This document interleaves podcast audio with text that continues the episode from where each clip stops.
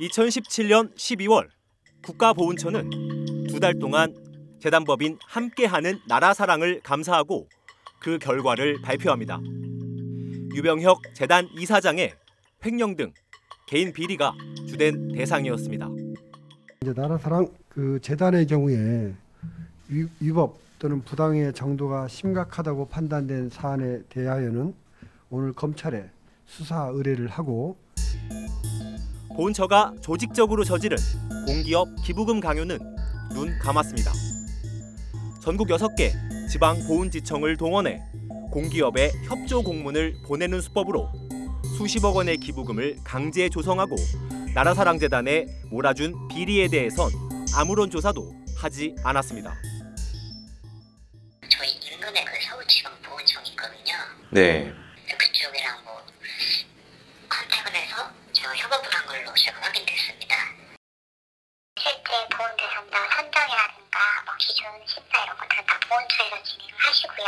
아마 저희는 13년도부터 그 함께하는 나라사랑재단으로 제 기관을 통보해 주셔가지고 그쪽에 출연을 하다가 이런 식으로 보훈처는 모금을 강제했고 뉴스타파가 더불어민주당 송재호 의원실과 함께 확인한 공기업 강제 모금액은 20억 원에 달합니다.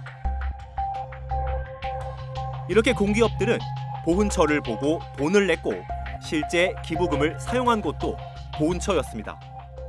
저희는 광, 지급처, 광주지방보훈청하고 회사들로 재단법인 함께한 나라사랑 한 다음에 재단법인 함께한 나라사랑에서 기부금 줄때 결국 저희는 광주지방보훈청으로 기부금을 준 거예요. 재단이 해야 할 기부금 집행 사업은 보훈처 공무원들이 대신했습니다. 뭐 이쪽하고 저희하고 는 직접적으로 뭐 주고받는 거는 영수증 필승 선거가 좋다고 하거든요. 네, 재단이랑 직접 이제 뭔가 이제 소통하거나 이런 거는 거의 없고 1사 정도이고요. 이제 이제 뭐 행- 행정적인 건 하시지만 결국에는 이제 보훈처의 사업이시기 때문에 그렇습니다. 심지어 사업 결과 보고서까지 보훈처 직원들이 작성해 각 공기업에 제출했습니다. 모두 보훈처를 통해서 갔는데 저희는 이제 흠모는 보훈처입니다. 실질적인. 이렇게 하는 일 없이 나라사랑재단은 보훈처로부터 지급 수수료 명목으로 1억 8천여만 원을 챙겼습니다.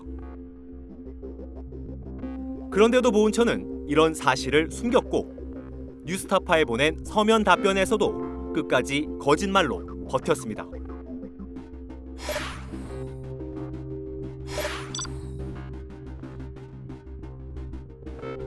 심지어 지방 보훈청장의 직인이 찍힌 공문을 확보해 보여줘도 보훈처는 모르쇠로 일관했습니다. 이제 보훈처 뭐 명의의 공문이라던가 이런 걸 좀 저희가 확인을 해가지고 노원실하고 연계를 하셨다고 그러니까 보도라는 걸 보고 한번 뭐 필요한 부분 이 있으면 제가 이제 말씀드릴 그렇게 하겠습니다. 예. 국가보훈처와 나라사랑재단의 불법 유착의 시작은 지난 2011년 박승춘 당시 보훈처장과 유병혁 이사장이 업무 협약을 맺으면서부터입니다. 협약 이후 보훈처는 재단에 기부금을 몰아줬고 2013년부터 5년간 119억 원의 기부금 수익을 올렸습니다. 또 재단은 기부금 지급 수수료 명목으로 1억 8천여만 원을 챙겼습니다. 이 같은 막대한 특혜를 제공하면서 업무 협약을 추진한 이유가 무엇인지 그 지시자가 누구인지 전혀 밝혀내지 못하고 있습니다. 이 때문에 보훈처 전직 공무원 출신들이 만든 재단을 비호하고 있다는 의혹까지 제기됩니다. 실제 재단 3대 이사장 유 씨는 보훈처 출신, 2대 이사장인 이종정 씨도 보훈처 차장을 지냈습니다. 재단 사무국장인 최모 씨도 보훈처 전직 공무원이었습니다. 이렇다 보니 보훈처는 기본적인 관리 감독을 거의 하지 않았습니다. 오랫동안 감사를 선임하지 않아도 정기 이사회를 단 한 번도 열지 않는 등 심각한 규정 위반이 드러나도 주무관청인 보훈처는 제재를 내리지 않았습니다. 저는 재단일에 대해서는 전혀 보고받거나 이런 건 없었어요. 이사회도 그럼 안 열었나요? 이사회 안 연 걸로 알고 있어요. 심지어는 재단이 2013년 보은 성금 약 30억 원을 정체불명의 유령 회사로 빼돌린 사실도 지금껏 파악하지 못하고 있었습니다. 더 문제가 되는 거는 이 결산 자료 중에 우리가 우리 의원실에서 추적을 해봤더니 24억 원이 나라사랑 재단에서 알지도 못하는 페이퍼 컴퍼니의 이상한 company로 송금됩니다. 이 24억 원의 내역은 없어요. 결산 자료에 없다는 이야기는 장부가 이중장부라는 이야기죠. 비자금으로 쓰인 거예요. 저는 그렇게 봅니다. 보훈처장은 그저 죄송하다는 말뿐입니다. 먼저 그런 점에 발생한 데 대해서는 송구스럽게 생각하고요. 어, 뭐 물론 어, 그 당시의 상황을 미루어 짐작하면 어, 보건 대상자 국가 용자한테 좀 더 잘해주고 싶어서 그런 걸 했다 하더라도 그 과정이 예, 투명하지 못하고 그런 일이 발생했던 데서 죄송하십니다. 이제라도 기부금품법 개정 등 제도 개선이 필요하다는 지적이 나옵니다. 기부가 앞에 강제가 붙으면 그건 기부가 아니죠. 그거는 강요입니다. 협박이고. 이게 보훈이라고 하는 거는 아시다시피 국민이 선의해서 내야 되지 보훈처가 국가기관이 돈을 내세요 하면 안 되잖아요.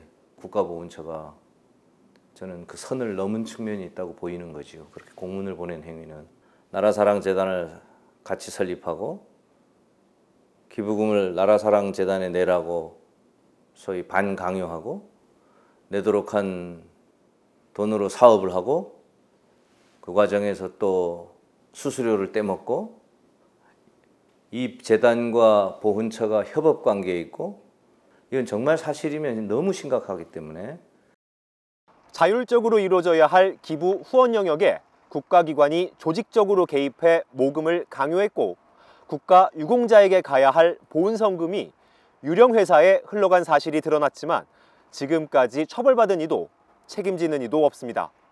문재인 정부 국가기관의 현 주소입니다. 뉴스타파 강현석입니다.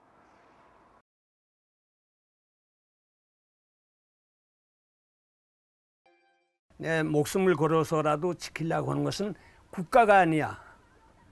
분명히 소위 애국 이런 것이 아니야. 진실이야.